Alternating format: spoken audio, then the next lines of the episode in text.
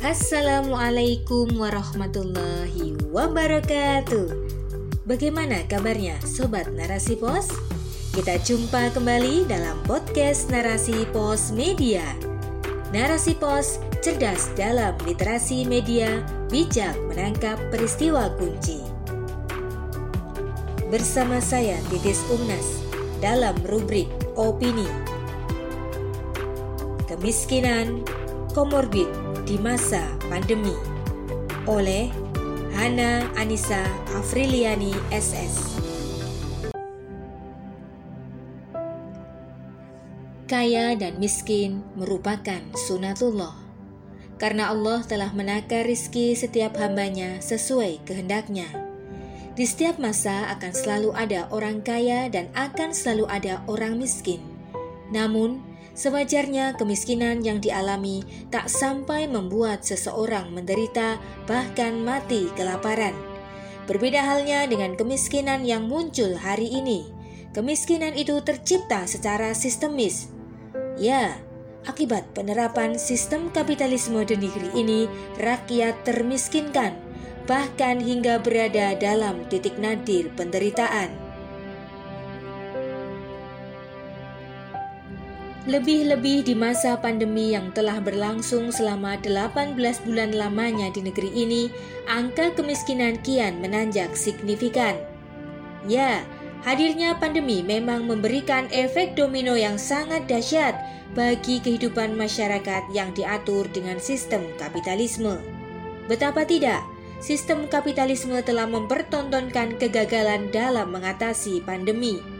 Sejak awal kemunculannya, negara dalam naungan sistem kapitalisme ini tak tegas mengambil kebijakan lockdown, yakni penguncian wilayah agar virus tak menyebar.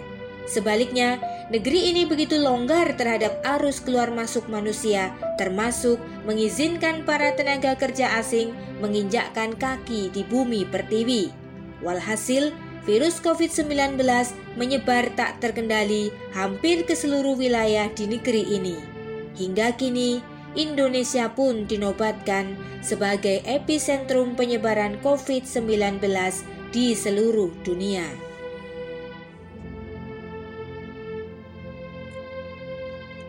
Sungguh, prestasi yang tak layak dibanggakan Begitulah watak pemerintahan yang mengadopsi sistem kapitalisme senantiasa mengedepankan pemulihan ekonomi ketimbang penyelamatan nyawa manusia, lebih memikirkan kelanjutan hidup para korporat dan penguasa ketimbang kelanjutan hidup rakyat jelata.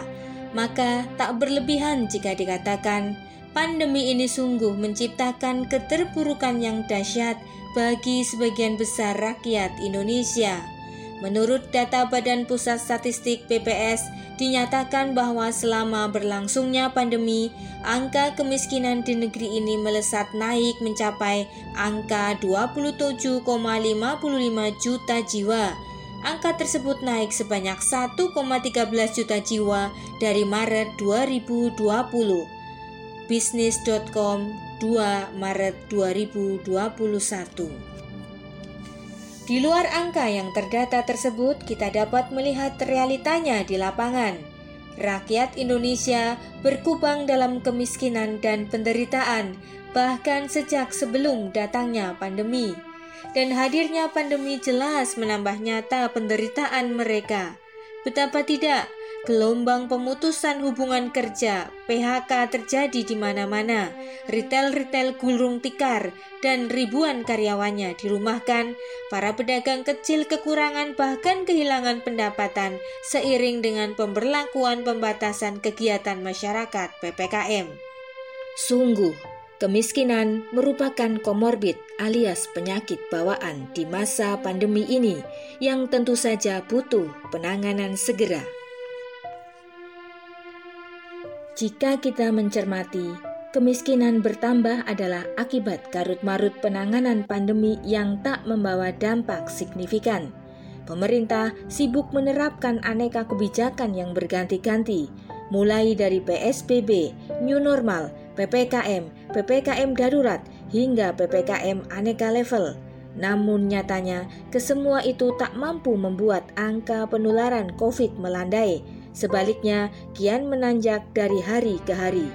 Tingkat kekawatannya pun kian bertambah, terbukti dengan tingginya angka kematian beberapa bulan belakangan ini.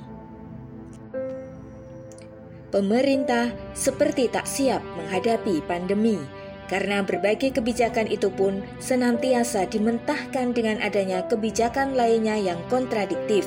Misalnya, tetap mengizinkan TKA masuk ke dalam negeri padahal bisa jadi dari sanalah sumber penularan virus terjadi.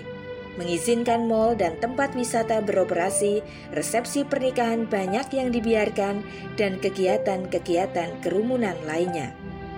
Akibat dari inkonsistensi kebijakan itu pula lah tingkat kepercayaan masyarakat terhadap pemerintah menurun. Dan implikasi dari karut-marut tersebut, sektor kehidupan masyarakat terguncang, termasuk sektor ekonomi. Akibatnya, rakyat kian terperosok ke dalam jurang kemiskinan yang dalam. Dampak lanjutannya lagi, angka bunuh diri meningkat karena tak sanggup menahan beratnya beban hidup. Oleh karena itu, semestinya pemerintah mengambil kebijakan revolusioner, yakni kebijakan fundamental yang menyentuh akar permasalahan, bukan sekedar kebijakan parsial.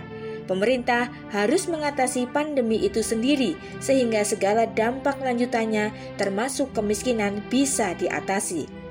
Sejak awal, para epidemiologi telah menganjurkan opsi lockdown kepada pemerintah dalam penanganan pandemi, namun hal tersebut tak diambil hingga saat ini. Alasannya, pemerintah tak sanggup memenuhi kebutuhan hidup rakyat selama lockdown berlangsung sebagai konsekuensinya. Terkait pemenuhan kebutuhan rakyat wajib dijamin negara jika lockdown terjadi. Hal tersebut tertuang dalam Undang-Undang tentang Kekarantinaan Wilayah Pasal 8 Undang-Undang Nomor 6 Tahun 2018, yakni menegaskan bahwa setiap orang mempunyai hak untuk mendapatkan pelayanan kesehatan dasar seperti kebutuhan medis, kebutuhan pangan, dan kebutuhan kehidupan sehari-hari lainnya selama karantina. Padahal, jika saja opsi lockdown diambil sejak awal, penyebaran virus tentu dapat ditekan. Kondisi masyarakat pun tak akan seterpuruk hari ini. Namun, sayang segala harapan itu harus pupus di bawah bayang-bayang kepemimpinan yang bercorak kapitalisme hari ini. Jika kita menengok sejarah, sistem Islam mampu mengatasi pandemi dengan tuntas dan efektif dalam waktu yang relatif singkat, yakni dengan segera melakukan lockdown. Selama itu pula, negara memperhatikan dan memenuhi segala kebutuhan rakyat, seperti kebutuhan obat-obatan, pangan, vitamin, dan lain-lain.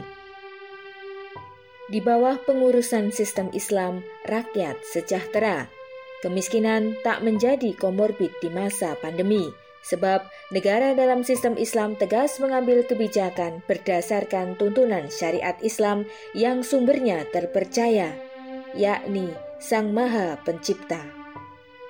Wallahu a'lam.